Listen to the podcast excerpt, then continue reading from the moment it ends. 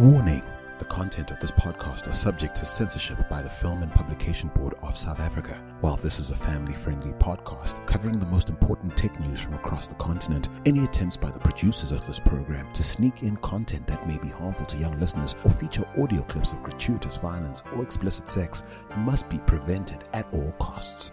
Hey, Barney, don't even think about it. Hello, this is the African Tech Roundup, episode 8. Welcome to it. Now, every Monday, my co host Tefo Mohapi and I round up the week's most important technology, digital, and innovation news from across the African continent. My name is Andile Masuku. I'm a broadcaster and entrepreneur. And like I said, joining me on the show, as always, is tech entrepreneur and executive editor of iAfrican.com, Tefo Mohapi. What's up, guy? I'm good. Now, I know it's been a super busy week for you guys over at iAfrican. You and uh, Peter Peel were invited to speak at Henley Business School last week. What did you guys speak about? Yeah, we were talking about uh, innovation in the fintech industry and highlighting some innovative startups in the fintech industry in Africa. So it was quite fun and quite an honor. And you were busy too, I believe, featuring someone from the South African entertainment industry in your Andy Let's Take podcast next week sometime? Well, yes, actually, two big names one in fashion and the other in entertainment. Looking forward to that. Actually, studying their transition from craftsmanship to entrepreneurship. So that should be really interesting. A very special welcome to you if you're joining us for the very first time. We love the regulars, but we have special love for our first timers. Now be sure to catch up on what you've missed on our past episodes by heading straight to africantechroundup.com where you'll find uh, you'll also find a link to our Twitter account at African Roundup and that's super handy for sending us a shout and telling us what you think of the show. Now in our discussion segment this week we'll be talking about South Africa's Film and Publication Board's unprecedented move to effectively censor the internet through draft regulations that they put out in March this year. But before we get to all that, this week the African Tech Roundup is supported by Kukasi Hotspot. Kukasi Hotspot specializes in smart Wi Fi hotspots and online solutions for forward thinking communities and businesses. Ekasi. For those of our non South African listeners, the word Kasi is township slang for the hood or the ghetto. Through the use of next generation digital technology, Kokasi Hotspots aims to become your trusted innovation partner. For more information on how they can partner up with you, Visit kokasihotspot.co.za or follow them on Twitter and Instagram at Kokasi Hotspot to get a feel of their vibe. Now, before we head to the news, we're going to take a listen to some of the listener feedback that we received regarding Hotels NG's uh, $1.2 million Series A fundraising. The details of which were not released, by the way. We also put a spotlight on the ongoing public spat between Hotels NG CEO and founder Mark Essien, as well as uh, Jovago CEO Marek Zmyslowski. Then asked you to tell us if you were as hot and bothered as we were that the details of the deals were kept secret at the detriment of the Afri- of Africa's tech ecosystem. Yep, we also asked you to give us your sense of the size of the online hotel booking market on the continent and say whether it's worth fighting over. And finally, we asked you which online hotel booking platform is doing better job of servicing the market, Jovago or Mark Essien's Hotels NG. But we start with uh, Somalia Goje of Help Us Club in Kaduna, Nigeria, who had this to say. It's my opinion that scale is good and a startup can lower costs through economies of scale. But who is biggest right now is not that important. Cash is king. Hotels.ng just got a lot of cash. You know they will not die soon. I think they must be doing something right to attract a $4 million valuation. Right now, Mark should not bother about scale. He should build a quality hotels booking company. He will attract all the fund he needs and he can scale up. Here's someone who reckons that the hype around funding transactions is overrated and that disclosing the details of funding deals isn't always in a startup or VC's best interests. Hi, I'm uh, Teko Mukoko, Managing Director of Startup CEO Advisory. We advise government, corporates, and startups on venture capital. And I also sit on the Venture Capital Committee Board at the South African Venture Capital Association. With regards to uh, venture capital funding uh, disclosure, we need to question exactly uh, who benefits from uh, such dis- disclosure. I mean, in essence, uh, the hype and uh, sort of excess PR becomes an, a, a, distraction for a, startup uh, CEO. Uh, the hype should obviously ideally be centered around uh, a company's product or service. Also, ideally, the startup should focus on uh, executing on the on the strategy and on their business plan. So when there's always hype around the funding, we need to question why uh, and how that will benefit uh, a startup founder. And, and if you look at in, in the dot com era, uh, the hype was actually around funding, but that was used as a catalyst for uh, a tech company to secure more funding in the future.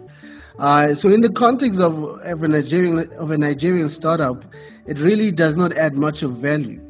Um, because at the end of the day, success is not how much money you raise. Success, success is, means um, being able to exit uh, through an IPO or uh, an M&A transaction. So in Africa, we've also seen that there has been a large number of these uh, high-profile uh, seed and Series A funding transactions, but we've actually seen that uh, we actually never hear about uh, very rarely hear about uh, successful companies that are actually listing on on on, stock exchanges. So I, I just, from my side, I think the focus should obviously be on the winners and, and, and the successful companies and less on uh, funding of, of these transactions. This next commenter reckons Jovago has the edge over Hotels NG in terms of delivering a great user experience online. My name is Michael Balogun. I'm the CEO of Tour to Nigeria. Basically, we offer tour packages to both local and foreign tourists, as well as provide first class information on every tourism related issue. Our goal is to take tourism in Nigeria to a new level. The reason I chose Jovago over Hotels NG is simply due to two factors, which are basically the customer service and easy navigation on their websites in our line of business, you want to attend to every customer's need promptly, sharply, and in less time. Also, when you're booking online for your hotel, you need to get online and find whatever you need to find as per your booking details easily. And I guess this is why Jovago stands out. Thank you very much. Finally, commenting on our debate from episode 4 around whether tech and innovation hubs on the continent are effective, Here's WordStart MD Mongezi Mtati with his take on the need for a virtual platform for Africa's tech talent to collaborate and what he sees as a need for more platforms to expose promising emerging startups to the funding and support that they need to grow. Part of the challenge I'm finding in looking for technologies in Africa and South Africa, technology workers who are making a difference, is that they normally get featured when they are already established, even though it's an emerging company, but it's when it's built up a bit of traction, not when it's starting out and when it needs to build up the traction that it needs to get users, to get funding. So, in large part, there's a huge need for platforms that talk to emerging technologies, emerging technology workers, and startups that are making a difference, startups that are growing, that need funding, that need seed funding or angel funding so that people who are interested in funding these startups can know that there's a place and they can start funding them or putting their hand up to say, I've got, I've got $50, I've got a hundred naira, I've got this to put into this technology because I believe it will make a difference. Now, remember, if you'd like your audio comments uh, included in a future episode of the African Tech Roundup, uh, drop us a line on Twitter using the hashtag ATRU comment, and our team will make contact with you so that you can be part of the show. On to the news then. It's another step towards utter and complete worldwide domination for Facebook. This as the company is poised to launch Facebook Lite for Africa and other developing markets around the world. Look, Facebook Lite is, uh, as it says, a lighter version of, uh, of, of, Facebook. It uh, doesn't have media rich features like viewing videos, and it only has thumbnails and lower res images, pictures, and the whole idea, as you said, is a, is about Facebook reaching the next billion. So packaged together with their Internet.org free internet uh, initiative, together with Facebook Lite, uh, allows them to slowly start reaching those next billion people and bringing them onto the internet. But more importantly, for them onto Facebook as the portal to the internet. It's also an indirect bet on the feature phone, which certainly isn't losing any popularity um, in many parts of the world. True, especially in Africa, but I don't see the feature phone lasting long, especially with sub $50 smartphones, especially Android phones. So, this might be a transitional sort of platform that Facebook uses to introduce people to their platform. And then, as they graduate to better phones and, and cheaper broadband, they, of course, go with the better phones and, and hopefully stay with Facebook. Definitely, because uh, the trend seems to be that people who own feature phones either buy secondhand phones that people used to have. So, when you buy a new smartphone you sell your old one or you hand it down to someone else. So definitely I see it as a transitional phase for them. To Uganda now, where mobile money has just taken a big hit. What with Justice Christopher Madrama of the commercial court in Uganda's capital, Kampala, pronouncing the mobile money businesses operated by the country's five major telecommunication companies illegal. It's very interesting and quite funny considering how close they are to Kenya. But he was delivering a ruling on a case where Bugweri County MP Abdu Had filed a petition where he was seeking a declaration to have the mobile money regulated under the Financial Institutions Act. Katuntu's argument is that the five uh, mobile operators in the country who also have mobile money services, namely MTN, Warid, Uganda Telecom, Airtel, and Africell, are actually telecommunications companies and not financial institutions, which legally speaking is correct because they've been issued with telecommunications licenses by the Ugandan Communications Commission. They do not fall as organizations under the Financial Institutions Act. So, as much as we can get worked up about they're stopping innovation, but from a legal perspective, I think that's fair. I think this is a matter of the law catching up with where technology is at and sort of regulating that process. And every country has to do that. And this is probably not a vote against mobile money as much as it is just creating a sense of order. Yeah, I think so. I think they can all work out something, uh, work out some add an act or start with a bill and make it an act to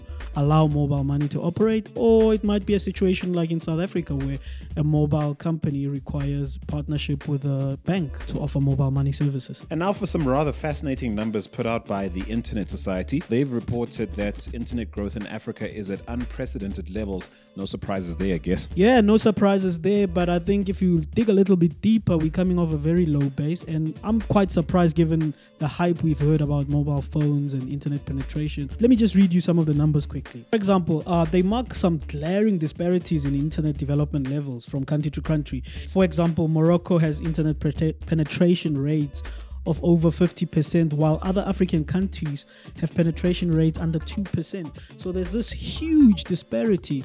And as, as much as we'd like to say that Africa is rising in terms of internet adoption, it's actually just a handful of countries. The majority have internet penetration below 10%. That's like well below 20% threshold. Uh, most people agree, or most experts agree, is critical for countries to reap economic benefits from the technology. Definitely. So this means that literally our podcast can only be listened to by very few countries, possibly, yeah, under 10, which makes me excited and sad at the same time. As much as there is mobile adoption and that's increasing quite rapidly, clearly it seems to be on the feature phone side. And clearly, even if it is on smartphones, it doesn't involve people accessing the internet, which goes back to something we actually covered now that I remember, which was that in Ghana, mobile data usage was dropping. So it is quite a concern. Now, here's a story that should definitely contribute to improving the numbers we just spoke about. Uh, MasterCard is putting some very big money into the African Institute of Mathematical Sciences, AIMS. Yeah, I mean, they, they made this announcement last week uh, to coincide with the w- World Economic Forum in Africa, where they'll be pumping 25 million US dollars into AIMS. Wow, now that's some proper money. Now, 500 talented students from economically disadvantaged communities will be assisted to pursue their master's level education in science, technology, engineering, and mathematics. Of course, the partnership is with universities like Cambridge, the University of Cape Town, Oxford, and certainly some really, really leading um, uh, institutions of learning. Yeah, definitely. And it was quite encouraging to hear Minister Naledi Pandor, Minister of Science and Technology in South Africa, at the announcement last week uh, in Cape Town saying that Africa needs more MSCs and PhDs as well as increased innovation and production in Africa. And certainly, this is a pan African network of centers uh, of excellence um, across the continent. Uh, there are centers operating in South Africa, Senegal, Ghana, Cameroon, and Tanzania. So, yeah, pretty exciting for the entire continent, it seems. Well, at least uh, a, a, decent chunk of it. Definitely, it will go a long way to increasing again production and in innovation in Africa because at the end of the day, STEM education is what the continent needs. And also the level of teaching of those subjects um, all the way through school, you know, before kids get to tertiary institutions are important. And MasterCard says it'll be supporting the creation of teacher training programs uh, to improve the quality of secondary level math and science uh, in Cameroon specifically. So pretty impressive and encouraging. Yeah, definitely a good initiative. And finally, some good news for Uber users in Kenya as Uber has launched an experiment to allow customers to pay for trips in cash or M Pesa. Yeah, it's interesting, but uh, it's got me asking this is not Uber anymore. You used to the frictionless hopping into the cab and getting out the cab and without exchanging money with the driver. And what about the safety element of cash not having to change hands? Yeah, you're right to, to ask that question, but they've been experiencing uh, low user signups in, in, in Kenya. And they say it's because users in Kenya, according to Uber, don't have debit and credit cards. And as such, they're resorting to cash and M Pesa payments. But also, there's been an issue with uh, cards or payments being rejected from some of Kenya's major banks by the Uber app. So it's quite interesting. I'm also wondering how long they plan to keep the experiment up. I'm taking it if it succeeds, it should stay. Um, it's also something that might annoy people if it were to, you know, to suddenly disappear. Well, they haven't said, but definitely they're not rolling this experiment out to everyone who's on Uber in Kenya. They're rolling it out slowly to different users. Interesting enough, this might be their play to introduce their own type of cards in Kenya. Who knows? I'll tell you one thing: Uber has very wisely not chosen to try this experiment in Johannesburg. oh, yeah, we know what would happen down here. Right, so in this week's discussion, we'll be talking about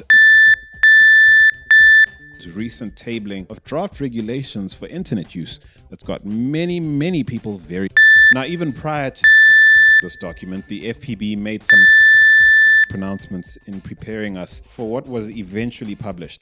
Uh, let's try that again without censorship.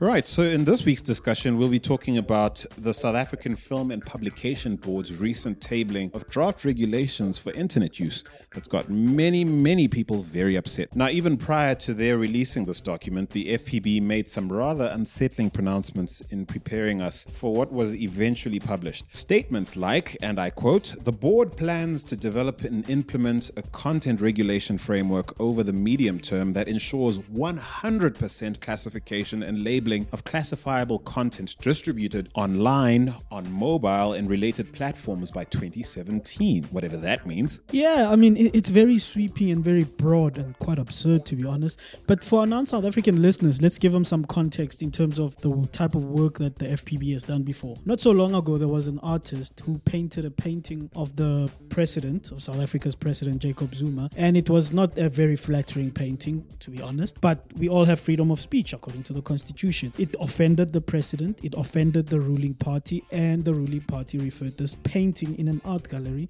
to the Film and Publications Board, which later declared the painting unsuitable to be displayed in public or in an art gallery. So, if you're a non-South African listener or living outside South Africa, you you know to give you a little more context uh, of what this board has been mandated to do. It has a public mandate, and in their own words, they're there to implement leading-edge technology in the classification of content for film films, games, and adult publications to inform and educate society, to empower adults and protect children against harmful content, to review existing legislation to align with new developments in technology, I suppose the internet included, certainly, and to conduct research and implement compliance and monitoring and evaluation. All good things, it sounds like. Fully agree. I mean, we need to protect children against harmful content, and they're well meaning, I agree. But let's just take a look at how would it affect us doing this podcast podcast. We sitting in South Africa, we're producing a podcast which is going to go onto the internet. Firstly, we'd need to apply for a license from the FPB because this is going to be on the internet and it's going to be public. So the Film and Publications Board would then request from us to listen to the podcast before it gets published. And then after that, they determine age rating for it, and yeah, we pay the license fee. But that's absurd given the internet age. The other question I have is in the internet age, do we really need the Film Publications Board as an organization? Maybe we don't. I mean, after all, uh, we're all curating our own content on some level. Uh, there's a certain globalization to how and where uh, content is being produced and consumed. Do we not have a constitutional right to determine what we consume, when we consume it, where we consume Yeah, it's a they they'd probably argue that it's a very thin line between uh, protecting children, or I'd argue that it's a very thin line between protecting children by filtering content, but I'd also argue that you could hide behind it to justify your censorship. But the angle why I asked why do, do we really need the FPB is what happens when somebody sitting in Bangladesh produces a documentary or produces content, puts it on the internet, and it's not classified by the FPB, but it's still being consumed in South Africa. Are they going to monitor every single video on YouTube, on every single website to make sure that South Africans don't consume it or classify it for consumption in South Africa? You've got Netflix, you've got Iroko TV, you've got Apple TV. How are they going to regulate all that? To be blunt, I think they want to hide behind this legislation to enforce certain bans on certain publications that have irritated maybe some people. I don't know. Look, I mean that's certainly the the cynical outlook of many people who have lost trust with with the board in the past, who argue that some of these pronouncements are vague and all-encompassing and open to abuse, certainly. And many feel that they are arguably tantamount to unconstitutional blanket censorship, which some people in government might be happy with at a time when they want to quash a news report or a certain piece of content that's not favoring their view or something like that. Yeah, this this would make it easy if it passes. This would say there's a law that says that before you publish this thing on the internet, you need to have a license. This is tantamount to saying a blogger needs a license. A video blogger needs a license. We would need a license as podcasters. We'd need permission to post stuff on Facebook. Yeah, if you post a video on Facebook, you'd need to ask the Film and Publications Board to classify it because it might be consumed by children. This is absurd. And then again, look, public consultations on the draft have occurred all through April and May this year. Things obviously came to a head in the last two weeks, and finally, the Film and Publications Board uh, admitted that the draft document is indeed confusing and needs to be made clearer, and the language used needs to be, you know, simplified. Um, in fact, an FPB spokesman summed it up by saying it's the Independent Communications Authority of South Africa's job to regulate the internet, and the FPB's job to regulate the content. Still doesn't solve the problem, really. Is it their job to regulate content, and how are they going to do it? I'd love to see them regulate the internet. This is tantamount to saying they're going to regulate the internet. Definitely a tricky one, but uh, here's a very informed and concise critique of the FPB's draft regulations from one of its more high profile critics. Take a listen. My name is Julie Reid. I'm the spokesperson for the Media Freedom and Diversity leg of the Right to Know campaign. The Right to Know campaign is a broad coalition of various different organizations throughout South Africa that since 2010 has been campaigning for free and open access to information in South Africa, fighting against the secrecy bill, and also looking into issues of media freedom and media diversity, amongst other issues um, in South Africa. At the moment, we are particularly concerned about the Film and Publications Board's draft online regulations. Um, we're worried because, firstly, these regulations are overly broad in their definitions. The, the wording is incredibly vague, badly written, and very imprecise language, which basically means that all of the definitions in the regulations are extremely open ended. What that means is that these regulations can apply to absolutely anyone who wants to publish anything on the internet. Now, the Film and Publications Board has been saying that that isn't the case, but there are four different and separate clauses within these regulations that clearly state that these regulations apply to absolutely any user of the internet in South Africa. So, what that means is that anytime anyone in South Africa wants to post content in an online space, such as uploading a video onto YouTube or even updating your own personal blog, website, or Facebook status, you're first going to have to apply for classification by the Film and Publications Board, and you're going to have to pay a fee for that. Now, we're saying that that amounts to pre publication censorship, and in terms of freedom of expression, that simply isn't acceptable. Secondly, the fact that you're going to have to apply for a classifications fee and for an online distributor's licensing agreement if you want to post content online in South Africa in future, we're saying that that is also uh, not democratic, not constitutional, and outside of what is allowable in terms of freedom of expression, because it basically means then that freedom of expression only belongs to those who are able to pay for it, which obviously is just completely ethically wrong. Now, the Film and Publications Board is doing all of this by saying that they're trying to protect children from harmful content in the online world. Now, we can't disagree with that. Obviously, everyone wants to protect children from content that is harmful to them and also to protect the or to prevent the distribution of child abuse content or otherwise known as child pornography. Um, obviously that is um, a good thing to do but the problem with these regulations is they're just so unpractical they're so unworkable and they're so badly written that all they're effectively going to do is limit the freedom of expression rights of the average south african citizen they're going to censor reasonable content and they're going to do absolutely nothing to prevent criminals and child abusers from stalking children online and distributing child abuse content.